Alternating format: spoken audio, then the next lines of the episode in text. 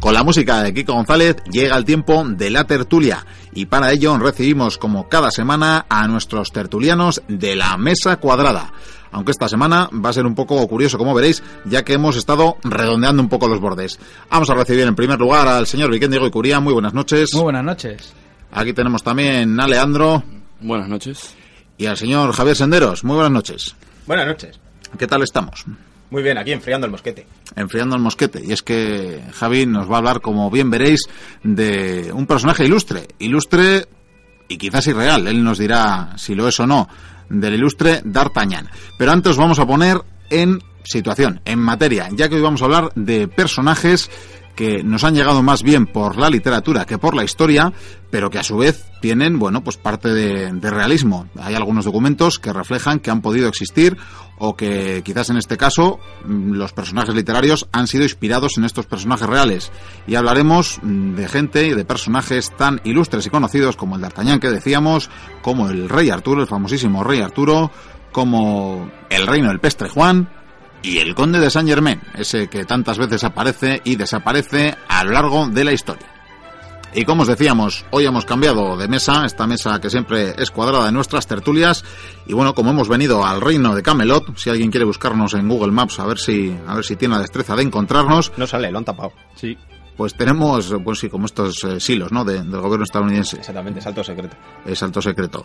Pues en esta mesa redonda hablaremos de, de tantos y tan eh, insignes personajes. Empezando por D'Artagnan, ¿no, Javi? Pues efectivamente, he estado, he estado viajando por, por, la Gascuña profunda y he ido al mismísimo París para, para hablaros de este, de este personaje. Porque si bien es muy conocido gracias a esas novelas de Alejandro Dumas como El cuarto mosquetero de esos grandes amigos, pues tengo que deciros que realmente sí existió un conde de, de Artañán, incluso hay la certeza de, de, sus compañeros, que no tenían exactamente esos nombres, pero sí que inspiraron también a Dumas. Es decir, existieron. Existieron unos personajes en los que Dumas, Dumas se basó, basó esa, esa famosa obra, ¿no? El Dumas caso, o alguno de sus negros, ¿no? Efectivamente, de su gran taller y factoría de novelas. Sí. El caso es que existe un tal Armand de Siller de Athos, eh, también existe un soldado llamado Isaac Portau y un tal llama, eh, un, otro llamado Henri de Aramis, eh, que bueno, son, son sin duda los nombres eh, que Algo. dieron pie a los personajes de, literarios. ¿no? Algo me suenan. Si ponemos a rascar un poco en la historia, pues eh, hay, hay, bastante divergencia entre las vidas de estos personajes y las que Dumas pues, nos, das conocer, nos da a conocer. Y quizá la que más se asemeje es la del protagonista de, de D'Artagnan. Eso sí, con, con bastantes eh, personajes y sucesos históricos eh, transformados y, y, con datos biográficos que no son propios del personaje. ¿Y dónde localizó la información Dumas sobre este D'Artagnan? Pues el caso es que existía una, una, obra, un documento previo al que escribiría Dumas del 1700, que, cuyo título pues es bastante, bastante más que simbólico, os, os lo cuento. Es, eh, se titulaba Las memorias del señor D'Artagnan, teniente capitán de la primera compañía de los mosqueteros del rey. Todo una ayuda. Eh, vaya, sí, la verdad es que parece que dejó poco a la imaginación, ¿no? El caso es que es un, es un documento, una biografía escrita por un ex mosquetero, que bueno, también se dedicaba a ser ensayista, pero los mosqueteros no dejan de ser nobles eh, que, que están en esa guardia real. Y el caso es que ahí se narran las peripecias de, ese conde de D'Artagnan, cuyo nombre real es, eh, bueno, o completo, más que real, es Charles de Bach de, de Castelmore, que bueno, es el nombre del castillo también donde nace, cerca de, de Auch, de la Gascuña.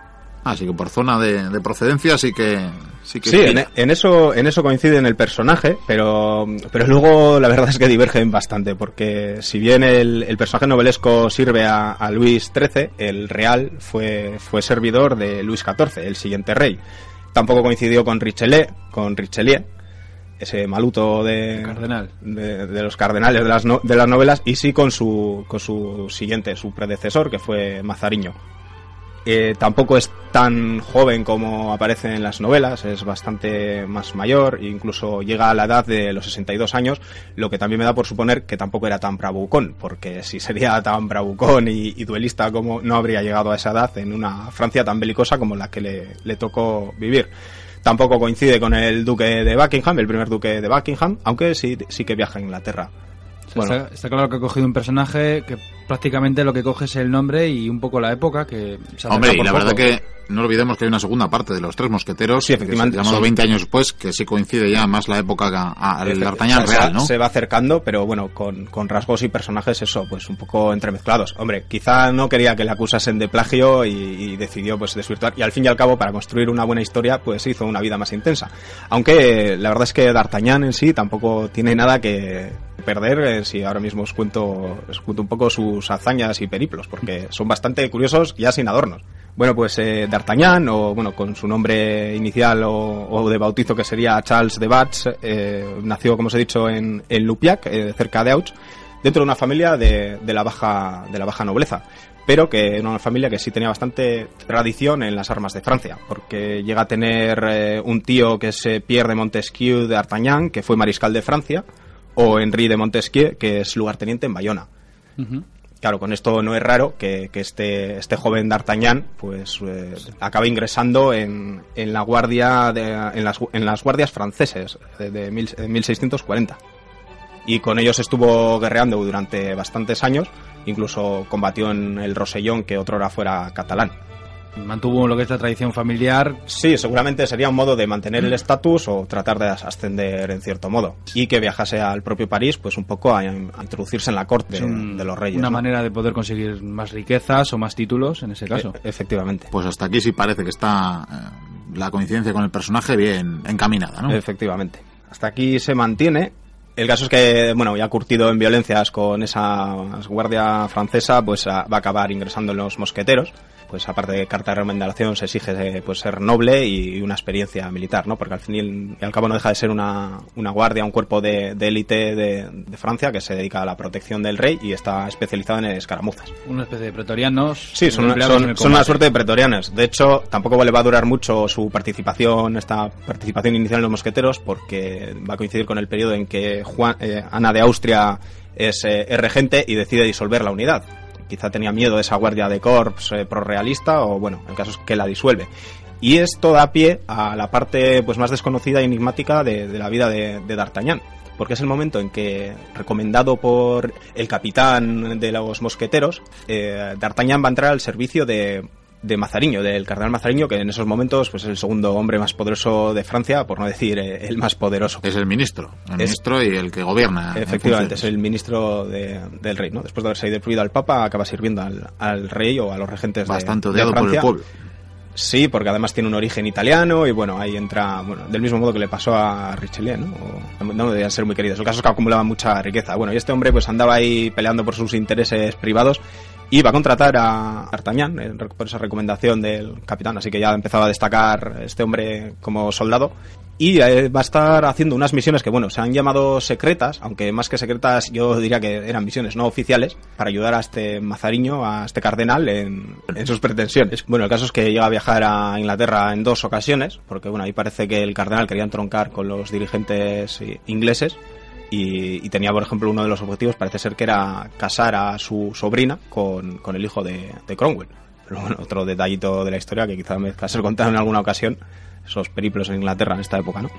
Pero curioso es que, igual en la más desconocida segunda parte de Los Tres Mosqueteros, sí que está al servicio de, de este cardenal. Y también le encomienda ciertas misiones, no estas que dices, ¿no? Pero le encomienda ciertas misiones Claro. en, en Inglaterra. La afición será que se supone que los mosqueteros, no solo el propio D'Artagnan, van a intentar salvar a algunos al, al rey inglés y otros a, apoyar a Cromwell. Y en este caso, pues la misión de D'Artagnan difiere totalmente de esa realidad, además de que en este caso no estará acompañado por, por sus insignes compañeros, ¿no? Sí, bueno, ahí pues Dumas nos miente un poquito, ¿no? Coge, coge ese atisbo de realidad, el viaje, y, y se monta la historieta de, de los mosqueteros, ¿no? De esa segunda novela. Bueno, el caso es que Mazariño es un hombre, bueno, como prohombre que es de Francia, pues eh, está muy ligado a esa guardia de mosqueteros y va a ser él quien, quien recupere la unidad, que había disuelto la reina, la va a recuperar. Y es entonces, eh, seguramente eh, satisfecho por los logros o la participación de D'Artagnan, cuando, cuando este Charles, el, el- el nombre, como os he dicho, de D'Artagnan, va a entrar como ya teniente de los, de los mosqueteros. O sea, de, un de algún al modo ya. ya le premian, sí. Y, y ahí se va a dedicar, bueno, pues a, a ascender dentro de la unidad, aunque creo que el mando de la propiedad lo tenía un sobrino del propio Mazarino, eh, es, es él quien en la práctica consigue, consigue ese mando o ese liderazgo dentro de las unidades. Aquí tenemos la diferencia en que en esta segunda parte de los tres mosqueteros, en la que sería contemporáneo a Mazariño, ya es teniente de los mosqueteros, D'Artagnan, y todas estas aventuras que tiene es precisamente para conseguir la capitanía. Sí, sí que es verdad que durante unos años, bueno, va a estar al servicio de esa guardia, liderándola y haciendo pues numerosas misiones. Por ejemplo, le va a tocar ser, bueno, más o menos carcelero, porque una de las misiones que le van a mandar muerto Mazariño y pasado pasado el liderazgo a manos del, del rey Sol, eh, Luis XIV, va a ser eh, detener al, al, intendente de Hacienda del reino. Parece que, bueno, más que por robo y, traición, que es de lo que le acusan, había un poco de envidia o temor al poder que estaba alcanzando este personaje y el rey manda a D'Artagnan que lo aprese y tenerlo encarcelado en una remota prisión en los Alpes. Y bueno, aparte de estos caprichos y, misiones del rey, bueno, al fin y al cabo era la guardia pretoriana, la guardia de ese rey, ¿no? Y a la que se debían, pues eh, le, va a tocar volver, volver a, los, a la guerra, esa guerra que, ya había participado, porque en 1667 Francia va a invadir provincias holandesas y va a comenzar una, una tremenda guerra en la que serán movilizados y hasta el propio rey va, a encabezar a sus eh, ejércitos y con él irá, irá D'Artagnan que aparte de escolta, pues le tocará guerrear y con bastante éxito porque van capturando ciudad tras ciudad hasta que llegan a Maastricht.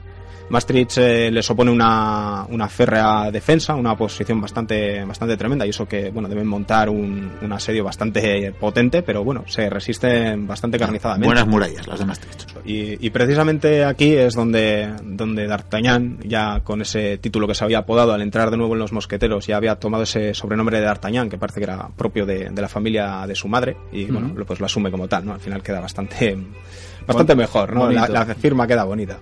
El caso es que aquí va a hacer su última, su última acción, porque ya con 62 años de, edad, que viene siendo bastante para, para, esta época, y un hombre que se dedica a las armas, pues la verdad es que tuvo una vida bastante larga. Tocaba jubilarse. Eh, sí, pero se jubiló para siempre. El caso es que aquí va, va a cargar contra las puertas de la ciudad, parece que le acompaña hasta el hijo de, del rey de Inglaterra, que en esos momentos es aliado de Francia, y ahí muere de un, de un balazo en la garganta y cae a, la, a los pies de, de Maastricht, justo cinco días antes de que la ciudad sea conquistada.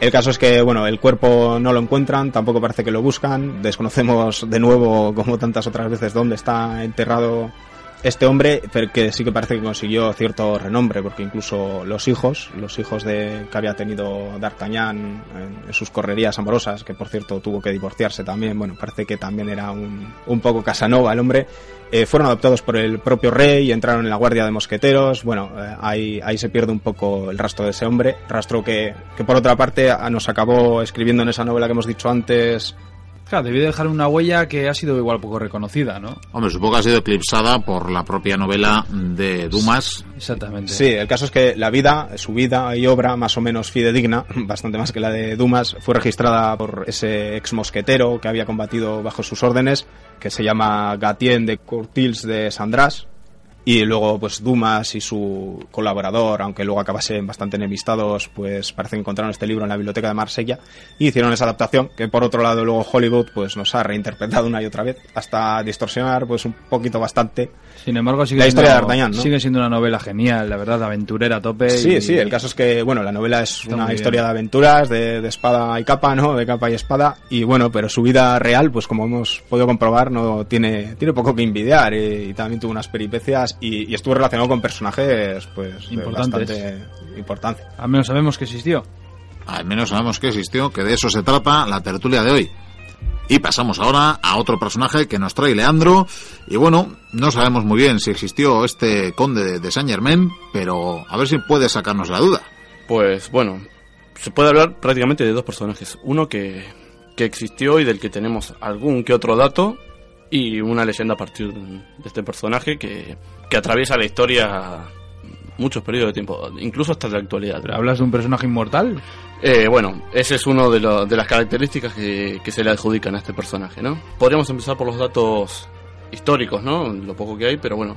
Se supone que nació alrededor del año 1696, si no en este mismo año, en los Montes Cárpatos, y que sería uno de los tres hijos de Ferenc II Rakowski, último rey de Transilvania. Bueno, ya tenía un origen bastante... Ya, Bastante espeluznante igual, ¿eh? Así Sobre todo por la Eh, época. El nombre de Rel, bueno, no, no aparece documentado. O sea, se lo menciona con varios nombres, pero bueno, todos responden a, a la identidad de Saint Germain. Y otro de los datos biográficos que se- con los que empieza la curiosidad es que tiene dos fechas de muerte. A pesar de que ha sido visto y ha aparecido luego de la segunda. Pero son incluso. fechas que es por la misma época más o menos, Eh, que la, prim- normal. la primera es en 1736, un año después de la muerte de su padre. Y además todas las menciones, las primeras menciones y los primeros documentos que aparecen son posteriores, en los que aparece él son posteriores a esta fecha. Así que bueno, sería realmente en una fecha a no tener demasiado en cuenta. Y la segunda, la muerte oficial, sería el 27 de febrero de 1784 en Silesia, Prusia. Pero Pero bueno, como dijimos, eh, no se conoce, a, a pesar de, de estar documentada este, este, su deceso, no se conoce su sepultura. Como, Como- como tanto pasa, ¿no? En tantos personajes aquí un inventados. personaje misterioso. Sí, lo importante es. que falten datos para así Claro. poder, poder rellenarlo, ¿no? Bueno, pero hasta aquí recapitulando tenemos un noble, sabemos cuál es su origen, sabemos más o menos o, o creemos saber cuándo nace y hasta cuándo muere, pero ¿qué es lo peculiar de este personaje?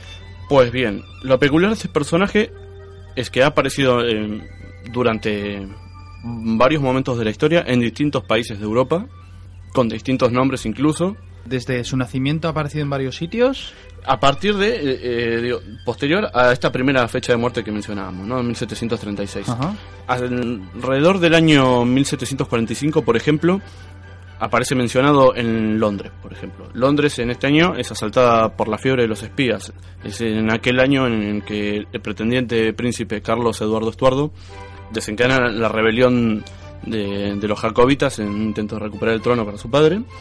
Y bueno, a pesar de, de que esta rebelión fue derrotada, se temía que los conspiradores y, y simpatizantes franceses pudiesen estar ocultándose en Londres. Es así que eh, en noviembre de ese año es arrestado un tipo y acusado de estar en posesión de cartas que apoyan a los estuardos. Un espía, vamos. Un espía, básicamente. Comentando el caso en una carta dirigida a Sir Horace Mann, Horace Walpole escribe lo, lo siguiente. El otro día detuvieron a un hombre extraño que se hace llamar Conde de Saint Germain. Ha estado aquí estos dos años, pero no dice a nadie quién es ni de dónde viene. Admite, sin embargo, que este no es su verdadero nombre. Canta y toca el violín magníficamente. Está loco y no es muy sensato. digamos, esta es, digamos, la, l- podría ser la, la- la primera documentación en la que se lo menciona. Tendría unos 47 años. Y, y curioso además que de Transilvania, ¿no? Aparezca de repente en Francia. Eh, Sí, en, en Londres, En como, Londres, como, como como espía francés. Quizás le faltaba una identidad para algún espía y, y tomaron Es esa que, es referencia. que evidentemente toda la leyenda que se crea alrededor de este personaje haya sido potenciada por, por esta característica, ¿no? Por, por ser un espía de alguna manera. O sea, un hombre Claro. de alcurnia perteneciente a la nobleza que se dedica a este tipo de trabajos con varias, varias habilidades, ¿no? Que, que sabe explotar a partir de, de estas características. Qué bueno. Por ejemplo, empieza a hacerse a un nombre o a hacerse famoso en los ambientes de moda de la Viena de la década del 40 también. En esta misma época en la que se ha apresado en Londres, aparece también, empieza a aparecer en Viena. Bueno, eso ya está más cerca Además, de sus orígenes. Plan aristócrata, me imagino, ¿no? Sí, O sí, sea, sí, sí. El, el- el dato interesante es que, o sea, siempre a este tipo nunca se le ha conocido, se dice que nadie fue invitado a su casa, cambiaba de residencia cada poco tiempo, en cuanto se le planteaba un inconveniente desaparecía y aparecía en otro lugar de Europa, Eh, no se le conocían cuentas bancarias y, por ejemplo, se dice que, que llamaba la atención eh, en estos ambientes de moda en Viena porque, bueno, de acuerdo a, a la moda indumentaria de la época, que era muy colorida y muy vistosa, él aparecía de una manera muy, muy sobria. Se vestía íntegramente de negro, excepto por su cuello y los puños de lino, y utilizaba mm, diamantes Diamantes. por todos lados, en, en la faltriquera, en las manos, en los anillos, en los zapatos, y se dice que llevaba puñados de diamantes en los bolsillos con los que pagaba, ¿no? Sus servicios. Parece un auténtico agente de la CIA de hoy en día, solo que en su época, haciéndose pasar con la alta nobleza como de espionaje o algo así, Es que ¿no? tiene rasgos de muchos personajes in- inmortales O sea, y que se es perpetúan. un personaje que tiene mucho dinero, tiene diamantes y sin embargo no se sabe dónde vive, no se sabe nada de él, solo que aparece por las fiestas y, Y encima llama la atención por Claro. su sobriedad. Encima eso. eso. llama Como buen por- transilvano tiene que ir de oscuro, está por claro. su sobriedad y por en las conversaciones por sus conocimientos de distintas disciplinas. Hoy en día es un personaje muy ligado al ocultismo y al esoterismo porque, bueno, por sus conocimientos de alquimia y pone que en varias de las ciudades donde se asentó conseguía mecenas que le instalaban laboratorios y trabajaba... Sí, oí leyendas sobre sus, sus investigaciones con la alquimia, con nigromancia, artes oscuras. Son dos de los de las artes que se le adjudican, ¿no? Que, que ha llegado a dominar. El de la transmutación de los metales innobles en oro Dios mío, la piedra filosofal. La piedra filosofal, mismamente. Lo que le faltaba. Y el poseer el, el, elixir de la eterna juventud. Ah, por si acaso. Como dato curioso, podríamos comentar que en la década del 70 de este siglo pasado ha aparecido por Francia un personaje que no, no recuerdo el nombre en este momento, pero que apareció en programas de televisión de Francia y España haciendo experimentos de transmutaciones de metales en oro y diciendo que, que era capaz de de devolverle la vida a un perro muerto, que se supone que hizo ese experimento, no sé, yo no he visto filmaciones y aunque las viese, la verdad que para el que quiera creer ese tipo de cosas. Sí, supongo que Una- Un alquimista a la antigua Sí, usanza hoy en un día. personaje que utilizó, se presentaba con el nombre de Saint Germain, eh, hacía trucos de magia eh, alusivos a la alquimia y que eh, paradójicamente este tipo muere a pesar de poseer el elixir de la eterna juventud y el secreto de, de la transmutación en oro Sí. de los metales muere se suicida por problemas económicos así Alguien- que bueno no es como para creerle mucho no Alguien que convierte el plomo en oro se suicida por problemas económicos. así es y que es capaz de, de- de- de devolverle la vida a los muertos Es Bueno, verdad. los ingleses ya habían dicho que estaba loco. Es Sí. verdad, ciertamente, que era un espía, ¿no? Así es. Bueno. sí, ¿Pero ha aparecido en más sitios? Después de, de morir, en el año 1784, se lo ha visto, por ejemplo, en 1785, junto a Catalina de Rusia. Eh, se supone que ha participado en la Revolución Rusa. ¿La revolución de bolcheviques? Claro, o sea, ya ha entrado el, el siglo bien, el siglo XX.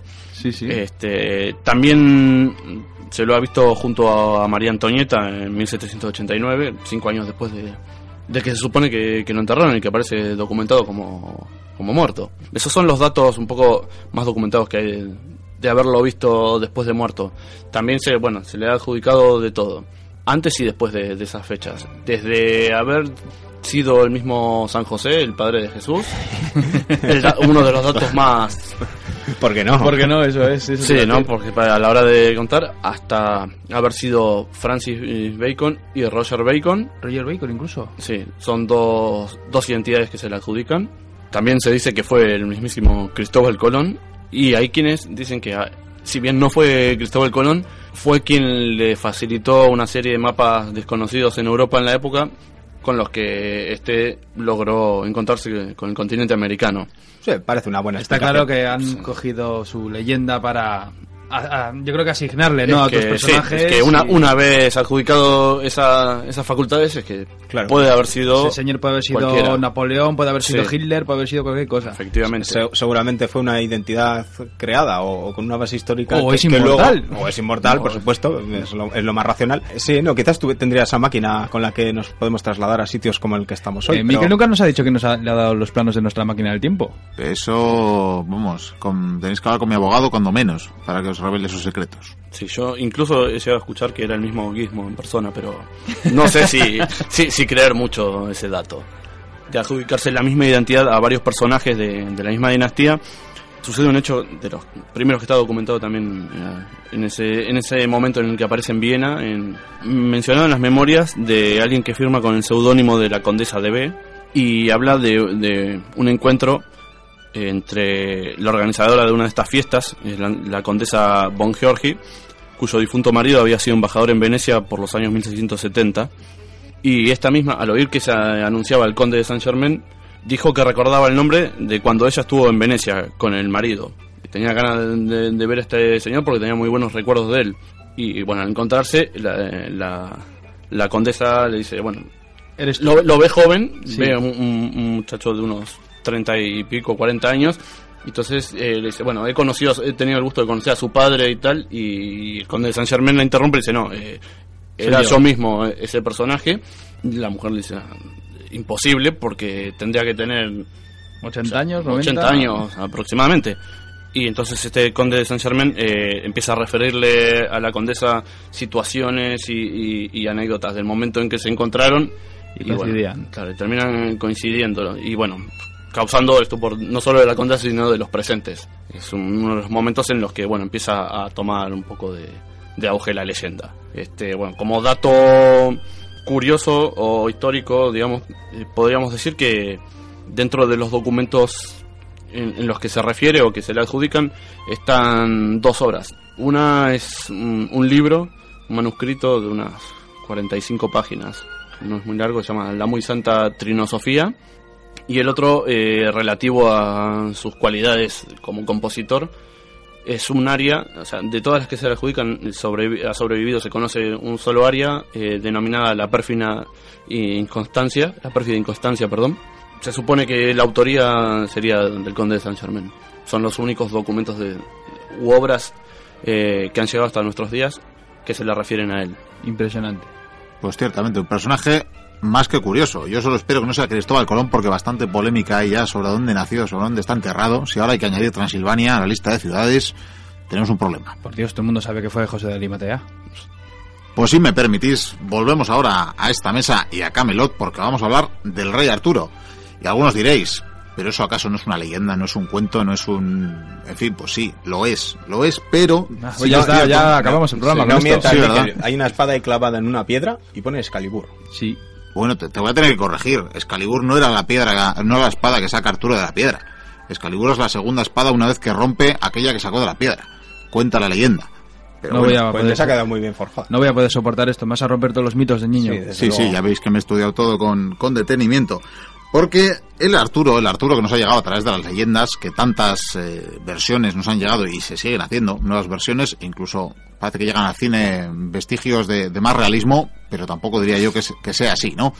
Pero bueno, vamos a las leyendas un poquito. Nos presentan este reino de Camelot en una época no muy determinada, pero sí nos hablan de un rey inglés, sí que nos hablan de unos caballeros de esta mesa redonda, sí que nos hablan de caballería, de amor cortés, de justas, y bueno, la verdad que poco tiene que ver con, con la realidad.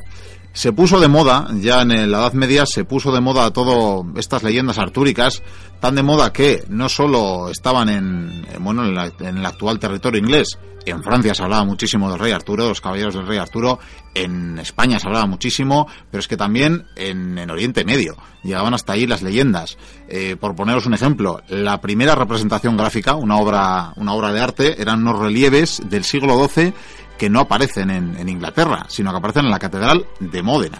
Hablamos de Italia. que esto sería impulsado igual por las historias de Leonor de Aquitania, ¿no? Leonor de Aquitania lo que hace en un momento dado es recopilar. Ordena que se recopilen todas las leyendas artúricas y lo que se hacen es ir desarrollándose. Lo curioso de, de ir viendo las diferentes versiones de Arturo es cómo se van añadiendo elementos.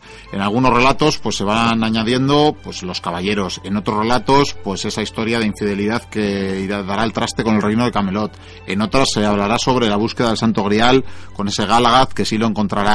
Entonces tenemos una serie de Claro, se crea, añadidos. existe un personaje, ¿no? Al que le van agregando según circunstancias, necesidades o, o requerimientos de la gente, pues los diferentes. Hasta crear una historia cada vez más y más espectacular, me imagino. Sí, pero curiosamente es al personaje mítico, o sea, a la leyenda se le van agregando elementos como, como la magia, por ejemplo. Y tenemos también cosas curiosas como a veces se nos representan como algo, bueno, pues eh, donde se combate con la llegada de la religión. Yo he llegado a ver representaciones donde, bueno, viene de un mundo druida que se enfrenta a- al más creciente cristianismo, ¿no? Pero bueno, mm, nada más lejos de la realidad porque es que las propias leyendas irán mutando de una manera hasta nuestros días increíble. Sin embargo, con estas leyendas, lo que intentas decir es que entonces el personaje existió. Sí, pero insisto, la propia leyenda es la que se ha ido mutando a lo largo de los siglos. La primera mención eh, literaria la tenemos del siglo XII. O sea, ha habido poemas anteriores y entendemos y tenemos que creer que han sido los bardos los que han ido llevando las leyendas artúricas de boca en boca hasta nuestros días o hasta por lo menos ese siglo XII donde el, sería el primero un monje llamado Godofredo de Monmouth recrearía las historias de los reyes de Britania. Escribió un libro con ese nombre y él decía, aquí viene claro el, el nexo imposible de comprobar, él decía que había recibido un legado, un libro que databa del siglo VI, VII, donde se recogían las, eh, bueno, las diferentes vicisitudes de, de, Arturo, entre otros, entre otros reyes britanos, y él luego desarrollaría ahí. Evidentemente aquí empieza a meter toda suerte de leyendas, porque ya solo el hecho de llamarle rey inglés a alguien que probablemente debe de existir, existió en el siglo V o VI, cuando no existía nada parecido a Inglaterra. Pero bueno, es un buen mito, bonito mito fundador, ¿no? Para, para la monarquía inglesa y... Ándate que no sea el conde de Saint Germain. Pues no nos extrañaría para nada después de lo que nos ha contado Lea, ¿no?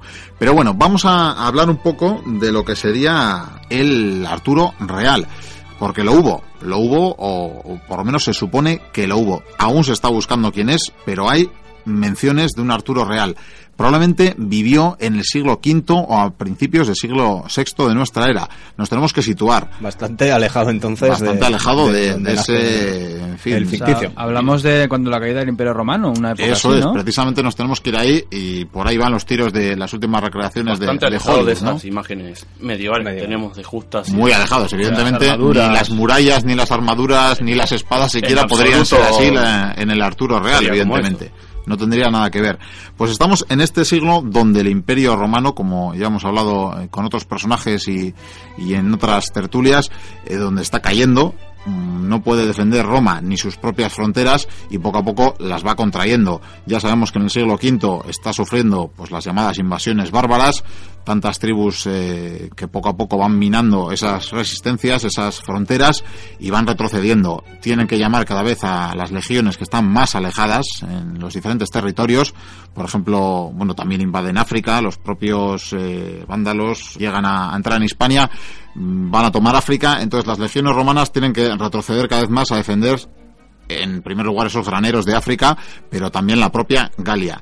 Y serán las últimas legiones romanas eh, que se retiren de Britania las que, bueno, tendrán que ir a, a, a, batirse contra los bárbaros en la Galia y, por tanto, dejarán a su suerte a los britanos, que por primera vez después de cuatro siglos de ocupación romana, no olvidemos que la propia Londres eh, se fundó en el 47 después de Cristo, que bueno, con los tiempos ya en, los, en esta decadencia del imperio sería una ciudad importante con 30.000 habitantes, unas murallas Grande, que ¿eh? se extendían mm, a lo largo de bastantes kilómetros y bueno, pues tenían que defenderse ya a su suerte. La última, la última llamada de, de los britanos a los romanos para pedirles ayuda, auxilio ante las invasiones de los norteños que tenían, los sajones serían los que estaban intentando conquistar eh, ese, ese sur, esa, esa Britania romanizada y sería el general Aecio el que les tendría que decir que, que, era imposible enviarles auxilio. Es contemporáneo entonces de las invasiones de Atila. Precisamente, estaba luchando contra un enemigo terrible como, como era Atila y bueno, ante esa situación no podía prescindir de las legiones.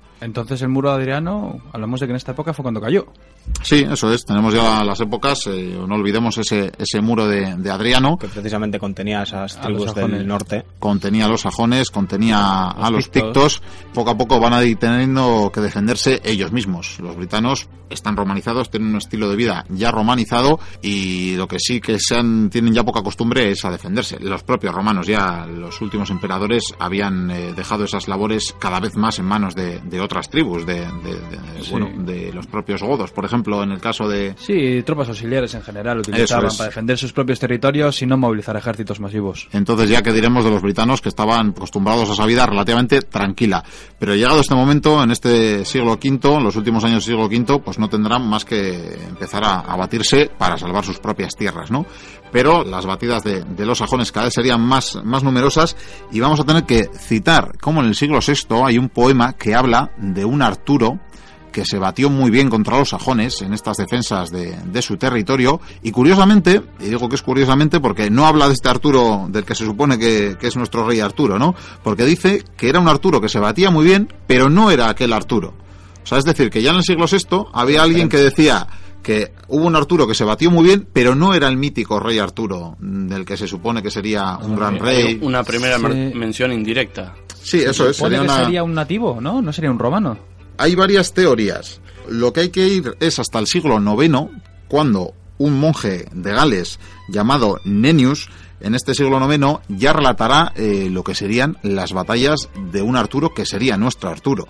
Este ya sí se refiere a un guerrero del siglo VI que sería bueno pues un comandante de estas de estos territorios britanos que se habían quedado mm, ante los ataques de los sajones y hablaría eso de un comandante que sí seguiría las costumbres eh, romanas no se sabe a ciencia cierta si pudo ser un, un romano o no, porque precisamente sería una especie de general romano, Ambrosio, el último que sí se sabe que, el último romano que defendería, bueno, era, de, era britano, pero pero vamos, estaba totalmente romanizado, su familia y por descendencia, y eh, sería el último gran general, digamos, que, que, al uso romano defendería la causa. Hay quien apunta a este propio Ambrosio, que podría ser el propio Arturo o, o que sería parte de su descendencia, pero no tiene por qué ser así, y desde luego en el nombre no coincide para nada, no se, no se apunta ahí directamente. Sí se sabe que este Arturo seguiría pues las demarcaciones que habían establecido los romanos, que habían dividido un poco el territorio en tres partes para su defensa,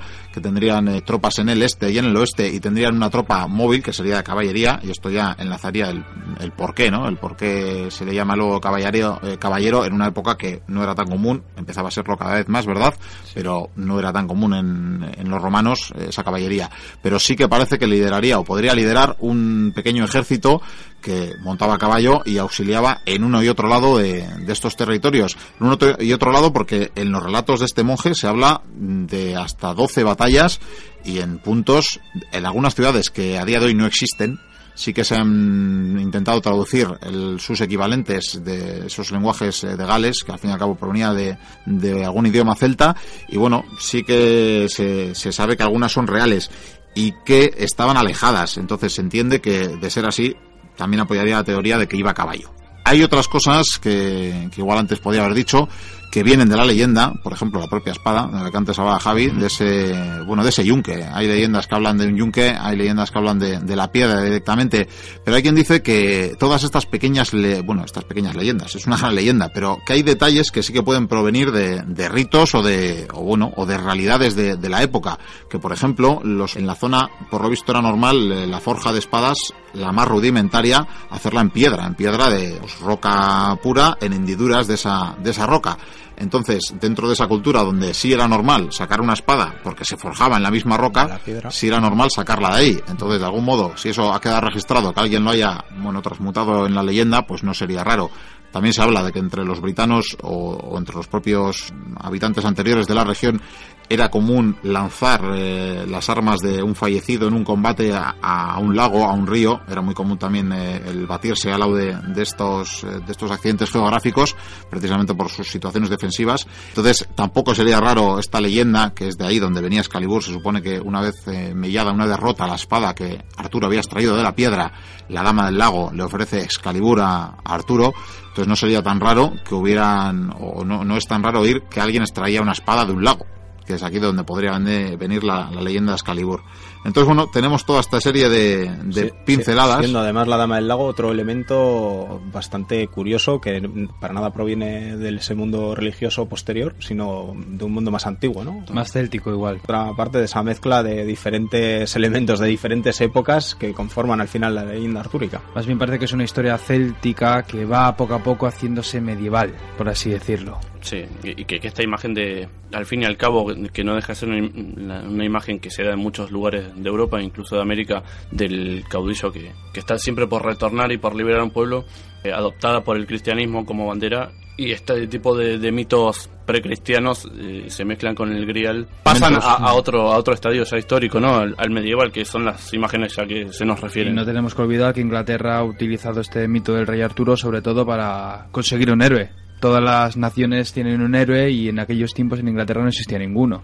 Pues ciertamente es una de las opciones que hayan intentado ahondar en esas... Mitificarlo, eh, sí. Un, sí, mitificarlo. Un personaje al final unificador y defensor de esa patria. Aquí hemos tenido al Cid, ha existido Viriato, ha existido en Francia eh, Carlomagno, Es decir, que todos tenían el suyo, un personaje, sobre todo, lo importante era el medieval, el héroe de, de, Sí, de que ese es cuando medievo. empiezan a surgir pues o a Sí. formarse los, los pueblos y las naciones. Claro, ¿no? y Esos justamente eso, eh, personajes que, que unifican ¿no? esos proyectos de estados. Sí, precisamente naciones. entre los bardos sería contemporáneo, por ejemplo, a, a Carlomagno y se dice que, que en su día dejaron de, de cantar las gestas reales de Carlomagno para cantar la- las del rey Arturo, que es algo es algo curioso, ¿no? Incluso lo- los, caballe- los caballeros de la mesa redonda recuerdan un poco a los 12 pares de Carlomagno también, ¿no? Eso es. En una versión un poco más histórica, la de los 12 pares. El número 12 siempre es muy mágico y siempre aparece en estas historias. Hombre, la verdad que en las primeras, en los primeros relatos donde salude a los caballeros se habla de hasta 300 caballeros. Se habla de una mesa redonda enorme, una mesa que sería real, hay quien dice luego que sería algo simbólico, que no, que no existiría tal mesa, pero se llega a hablar de 300 caballeros, una barbaridad. Lo que decía antes que es más difícil de explicar, por ejemplo... Ojo, 300 sería caballeros sería todos los caballeros. Es decir, no me imagino unas batallas muy grandes y un contingente de 300 caballeros probablemente sería la élite y la única caballería que tendrían. Evidentemente. O sea que, históricamente podría Y ser. la real. nobleza. Es que podría ser, es que esta La mesa una forma simbólica de, Sí, de denominar un- una suerte de parlamento, ¿no? De la época. Sí, lo que representa al final es que en las, las mesas se marcan las jerarquías de quién está sentado dónde y al ser redondo está rompiendo con toda jerarquía y estás igualando a todos los que se sientan a tu mesa. O sea, tiene ese sentido también de, de igualdad y de respeto. Hay notas curiosas como las leyendas que aluden a bueno los viajes de, de- del rey Arturo. Hablan de que batalló en Francia, hablan de que lucharía, porque hay quien le sitúa más atrás en la leyenda y sitúan esta leyenda en tiempos del Imperio Romano y dicen que luchó con un emperador romano, no sé si se llega a decir el nombre o creo que si se que si se alude, si se hace alusión es falso y dicen hay una leyenda que dice que hasta llegó a ser emperador de Roma. O sea, Claro. fijaros hasta que, peleó con los sarracenos, con una serie si de apuras más, llegan a decir que se habría sido el mismísimo emperador Constantino. pues eh, por el, no simplemente por el hecho del cristianismo. Hay una serie de, de cosas, bueno, a lo largo de este personaje que, pues que son pura leyenda y hay otras que han tenido estos tintes de lo que decía antes, de este personaje que probablemente existió, de este Arturo que probablemente existió en el siglo VI y que sencillamente fue un comandante que debió hacer muy bien su labor, que luego tuviera algún cargo Una añadido, pues es probable. Lo que están a día de hoy los ingleses eh, es buscando todavía los vestigios de, de Arturo. Siguen buscando el rastro, bueno, no hace muchos años, que han descubierto ruinas de, del lugar supuesto de nacimiento de, de Arturo, de Tintaguel, y parece además eso es lo que les da esperanza a los ingleses de, de creer que ese personaje realmente existió y tuvo cierto cargo, que era de buena cuna por lo menos, eh, coincide la reconstrucción o la fortificación de esa ciudad, coincide las ánforas y demás que han encontrado con bueno con la época que sería artúrica, ¿no? Con ese siglo V, ese siglo VI del ya muerto imperio romano en, en la zona por lo menos y parece que por las eh, vasijas y cerámicas que han encontrado en la zona sería o podía haber habido un palacio allí, con lo que da a entender que sí que había por lo menos una familia Sí, de, influyente. de alta cuna y, y también había inscripciones, han encontrado incluso inscripciones y la escritura por aquella época y más en latín pues no era muy común, por lo que se entiende. En un primer momento creyeron que se trataba de un monasterio, pero luego pues parece apuntar más a, a un palacio, ¿no? una estancia palaciega. Y por lo tanto pues eh, hay quien cree que desde luego existió y que llegó a ser un, un rey. Hay quien le pone otros nombres, hay varios eh, que teorizan sobre que un tal Hipotamus era el verdadero Arturo, sería un rey que mandó Roma, era un, un líder, eh, creo recordar, de la Galia, que mandó Roma a Britania para precisamente eh, bueno resistir esas, esas embestidas sajonas y nada, apuntan a este es un personaje histórico y hay quien dice que fue él. También hay otro, otro rey galés que también está documentado históricamente y hay quien quiere relacionarle. Realmente mm, los teóricos eh, no faltan y todos quieren buscar la, la máxima realidad. Del mismo modo que, que todas las ciudades quieren colgarse el ser la antigua Camelot. Eso es, también. Lo de Camelot sí que no hay vestigios de, de dónde sería. También es curioso, ese, la leyenda dice que, que, bueno, en la última batalla donde participa, esto hablamos de la leyenda, ¿eh? de donde participa el, el rey Arturo cuando tiene esa rebelión de, de Mordred, ¿no? De ese, de ese familiar suyo que había dejado al cargo de, de Camelot y que le traiciona, que bueno, tiene unas heridas terribles y le se manda en una barca a Avalon. Tampoco Avalon se sabe dónde está exactamente, aunque también hay quien han intentado buscarle si la apuras, zona está allí la Atlántida. por etimología y han intentado, bueno, pues buscar todos los, los resquicios posibles. Y hoy es el día que se siguen celebrando en, y más allá de Inglaterra, pero en muchísimas poblaciones pues se siguen celebrando ritos, eh, se hacen fiestas, rememorando estas cosas. Y antes no lo he dicho, en el propio siglo XIII eh, se puso muy de moda las justas, se puso muy de moda crear mesas redondas con caballeros en muchos reinos cristianos, vamos, que fue O sea, algo bastante común. Afortunadamente nunca hemos necesitado muchos, muchas bases para montar una fiesta. no sé si lo harían o no, ¿no? Pero se supone que las ideas de la caballería, uno de hacer justicia, de, de debatirse por la justicia, por la dama, y todos esos ideales tan, tan fantasiosos se, se extendieron por, por el reino de Camelot, por más ficticio que fuera, y por, por ese rey Arturo. Y otra cosa es que lo aplicaran de verdad. Otra cosa muy bueno, diferente es que pero la era una manera de ju- de justificar ese estatus, ¿no? De, de precisamente esa gente que estaba en auge precisamente en la época de esas novelas y caballerías, ¿no? Era una manera de, de hacer una buena propaganda de los señores. Pues si os parece, pasamos ya al cuarto y último personaje de la noche que nos trae Vikendi. No sé si, si de este tenemos algún documento escrito.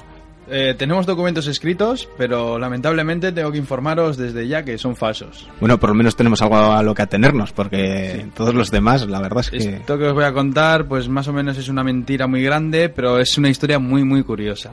Vamos a adentrarnos en la Edad Media, como tú mismo, y de hecho, pues vamos a estar en una época muy parecida. Es en esta época cuando comenzaron las cruzadas. Ahí tenemos esa primera cruzada que, bueno, ese ejército llegó hasta Jerusalén, la tomó, conquistando vastos territorios y se creó ahí el nuevo reino cristiano de Jerusalén. Un reino que en principio convivía con los árabes. Más adelante, pues ya comenzó la segunda cruzada. Donde ya los ejércitos se estancaron en Damasco. Fue una campaña pues muy mala, la verdad es que fue un desastre para los ejércitos cristianos. Y es en este siglo XII, 1145, llegan noticias de un reino cristiano más allá de donde llegan las fronteras o los conocimientos de, de los europeos. Se habla de del reino de Preste Juan. Es un reino cristiano que no saben dónde está. Parte de, este, de esta historia de no saber dónde está es porque, lógicamente, no conocían el mundo. No había mapas aún, no tenían lógica, claro. Están los cristianos en un lado. Al otro lado están, por ejemplo, los árabes o los sarracenos, pero detrás que hay. O las Sí, historias de en la Occidente India. se desconoce lo de más allá de... Exactamente, llegan carretas, llega gente extraña, pero ¿quién es esta gente? Sí, sí, te hablan unos idiomas que no entiendes. Sobre este reino de Preste Juan, pues hay muchas historias, leyendas, en fin, se cuentan muchas cosas. Se dice, por ejemplo, pues que era descendiente de uno de los reyes magos de Oriente. Ahí empezamos bien. Claro, ellos que llegaron a ver a Jesucristo y por lo tanto eran ya Esos, reyes magos que no aparecen en la Biblia. Eso sí, no, los que aparecen eran muchos más, que, es- que tres, pero bueno, eso, eso es para otra tertulia. También se dice que podía ser estoriano. Estoriano, bueno, el rey Estorio eh, era un rey que gobernó Constantinopla hacía ya muchos años y era herético pues porque decía que Jesús tenía dos naturalezas, una divina y una pues, humana. Y él decía, pues que claro, que la Virgen María solamente podría engendrar lo que es mm, humano. Le quitaba un poco esa, esa historia, sí, esa divinidad, místico. ese tema espiritual. Contaban le- leyendas, historias, claro. Cómo ese rey pues fundó otro reino lejos de allí y bueno, pues un reino increíble. El caso es que un día, pues eh, al emperador de Bizancio le llegó una carta del mismísimo Preste Juan. Y este señor pues decía que quería ponerse en contacto con Occidente. Aquí es más que nada donde comienza la leyenda, porque hablamos en, en este año que he dicho antes, en 1145, es cuando llega esta carta. Vamos, que parece un documento que certifica... Documentos, Sí, porque o sea, empiezan a llegar cartas existe- y cartas. ¿Existe documentación entonces? ¿O existiría? De hecho, hay documentaciones de estas cartas que están en el Museo Británico de Londres. Lo que pasa que mm, son falsas. Claro. Estas son falsísimas. Hay quien dice que pudo ser una argucia por parte de los mismos cristianos para embalantonar a sus hombres. ¿Por qué? Es muy lógico. Los cristianos, tras esta segunda cruzada, están rodeados, tienen sus territorios, pero encima dentro de poco va a venir Saladino. ¿Qué más quisieran? Tener un reino cristiano cerca que les pudiera ayudar, que les pudiera hacer una tenaza a esos, a esos árabes Que además es un esplendor. hay, hay historias que dicen que había un reino, bueno, un reino, un territorio mongol, que eran estorianos, eran de esa religión un poco herética. Claro, podrían ser de esos territorios mongoles, ¿sabes dónde esté ese territorio, ese vasto territorio del Preste Juan? Otros decían que podían estar en las Indias, unos reinos inmensos, gigantescos. Tenemos que comunicarnos con ellos. Ellos seguramente podrán ayudarnos a combatir al infiel. El caso es que, bueno, pues esa historia pues empezó a durar más de un siglo. Tras la tercera cruzada, seguían esperando. Preste Juan no aparecía. Eso que en las cartas de- decía cómo quería conocer a los de Occidente, a sus primos, hermanos, por así decirlo, y cómo quería ir a Jerusalén para ver el Santo Sepulcro y después quería montar al lado una iglesia. Claro, Vamos, que alguien estaba fomentando de buena manera. Sí, no. Encima, el Papa, claro, recibió esas cartas y él más que, hombre, eh, consiguió escribir cartas, puso a escribir cartas y a mandar mensajeros diciendo que por supuesto que venga, que le deja terrenos para construir iglesia y todo lo que quiera. Encantadísimo. Claro, un reino nuevo. Impresionante, ¿no? Sin embargo, claro, ¿cómo era este reino? Os he dicho que era un reino impresionante. Bueno, os voy a leer así un poquito porque es un poco largo, ¿vale? En principio era un reino grande que dominaba las tres Indias. Su territorio iba desde la Torre de Babel hasta donde se, se ocultaba ya el sol. Claro, porque en principio el mundo no es redondo. El sol tiene un lugar donde se acaba. En fin. Tenía un palacio, este Preste Juan, de cristal que estaba decorado con piedras preciosas. El señor pues, tenía dinero. Un espejo mágico. que este espejo mágico Fundamental. Bueno, que no falte. En una casa de ¿Qué cristal. reino tiene Sí. un espejo mágico como Blancanieves? Sin embargo, este espejo, en lugar del de Blancanieves, lo que hacía era avisarle de las conjuras. O sea, si alguien iba a hacer una trama contraria o lo que fuera, pues él enseguida se enteraba y ejecutaba a quien fuera. Claro, es no eres el más bonito, pero cuidado con fulano. el, espejo, se- el espejo chivato. Te aseguro que a los papas les vendría muy bien este, este espejo. El caso es que este señor dormía en un lecho de zafiros, como algo típico, ¿no? De la época. Depende si están afilados o no. Sí. Esto es un fakir. Pero más me gusta aún sus ropas. Tenía unas telas, unos vestidos, ¿no? Pues que eran de lana de salamandra. Claro. Sí, sí, un La típica animal. lana de salamandra Allí, tan pues, en vez de ¿no? ovejas tendrían salamandras. Con lana, claro.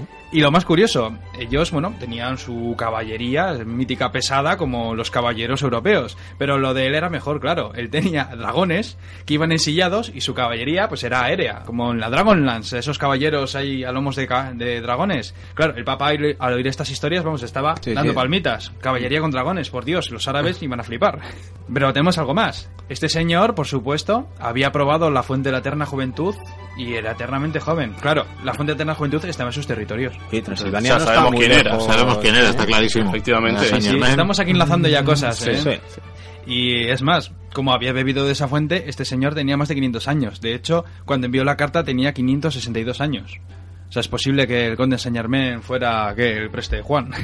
Estas historias siguieron y tras la quinta cruzada parece como que volvió a, a crecer otra vez el mito. Lo de comentar a esto fue por unas expediciones de portugueses, fueron investigando y encontraron algunos reinos cristianos. Sabemos que Etiopía, por ejemplo, tiene un territorio que es cristiano y claro, dicen, esto igual es el reino, el antiguo reino de Preste Juan. Sí, la gente a ¿no? A su Sabi- manera. Como había pasado muchos siglos, pues decían, no Teniendo un conoceremos al palacio de cristal, es, es factible que se haya roto también. También, sí, sí, porque mantén eso. El caso es que, como habían pasado tanto tiempo, decían, igual no está el Preste Juan, pero estará su- sus hijos o sus nietos, hombre, habrá que conocerles. Y volvió un poco el auge. Se investigó por Etiopía, se sabe que, bueno, se enviaron misiones de a ver qué es, qué es lo que pasa, qué encontramos. Hasta aquí puedo, puedo contar sobre este reino tan curioso que los cristianos lo buscaron, lo buscaron, el Papa no paró de mandar cartas, recibía cartas, a saber de quién. Seguramente el El conde de asunto es, Saint- ¿a dónde las mandaban? Sí, sí, parece ¿A- que ¿A, dónde las enviaba, mandaba? enviaba emisarios que iban. Parece que el y- asunto se les fue un poquito de las manos, De ¿no? hecho, A la- incluso, a la- incluso a la- Marco Polo en sus viajes estuvo buscando el reino de Preste Juan. Lo único que puedo llegar hasta aquí es que probablemente sea el, el señor conde Saint Germain Yo creo que debe ser donde vive. Posiblemente estuviese en Avalon también. y sea el rey Arturo y quien tenga Yo que no ser. sé por qué tenían tanta complicación. Si es salir de Camelot, un kilómetro a la izquierda y está ahí. El Está reino de el Preste reino Juan. del Preste Juan. De hecho, ahí. en, Dragón, nada, un par de Parece minutos. mentira que no tengan GPS. Pues llegados a este punto, creo que es momento de despedir la, la tertulia y de abandonar Camelot. Os propongo que podemos ir, por, por ejemplo, a la búsqueda del Santo Grial. Eso sí, para eso quiero aquí ver eh, vuestros pasaportes. Sí, Estos disculpen, pasaportes. o sea, ustedes lo conocen igual ya hace más tiempo que yo, pero yo bueno, un par de veces he estado con Javi y me parece que este señor que tenemos aquí al lado no... La verdad es que últimamente le noto algo sospechoso a Javier. ¿eh? Tra- Trae a ver ese pasaporte aquí.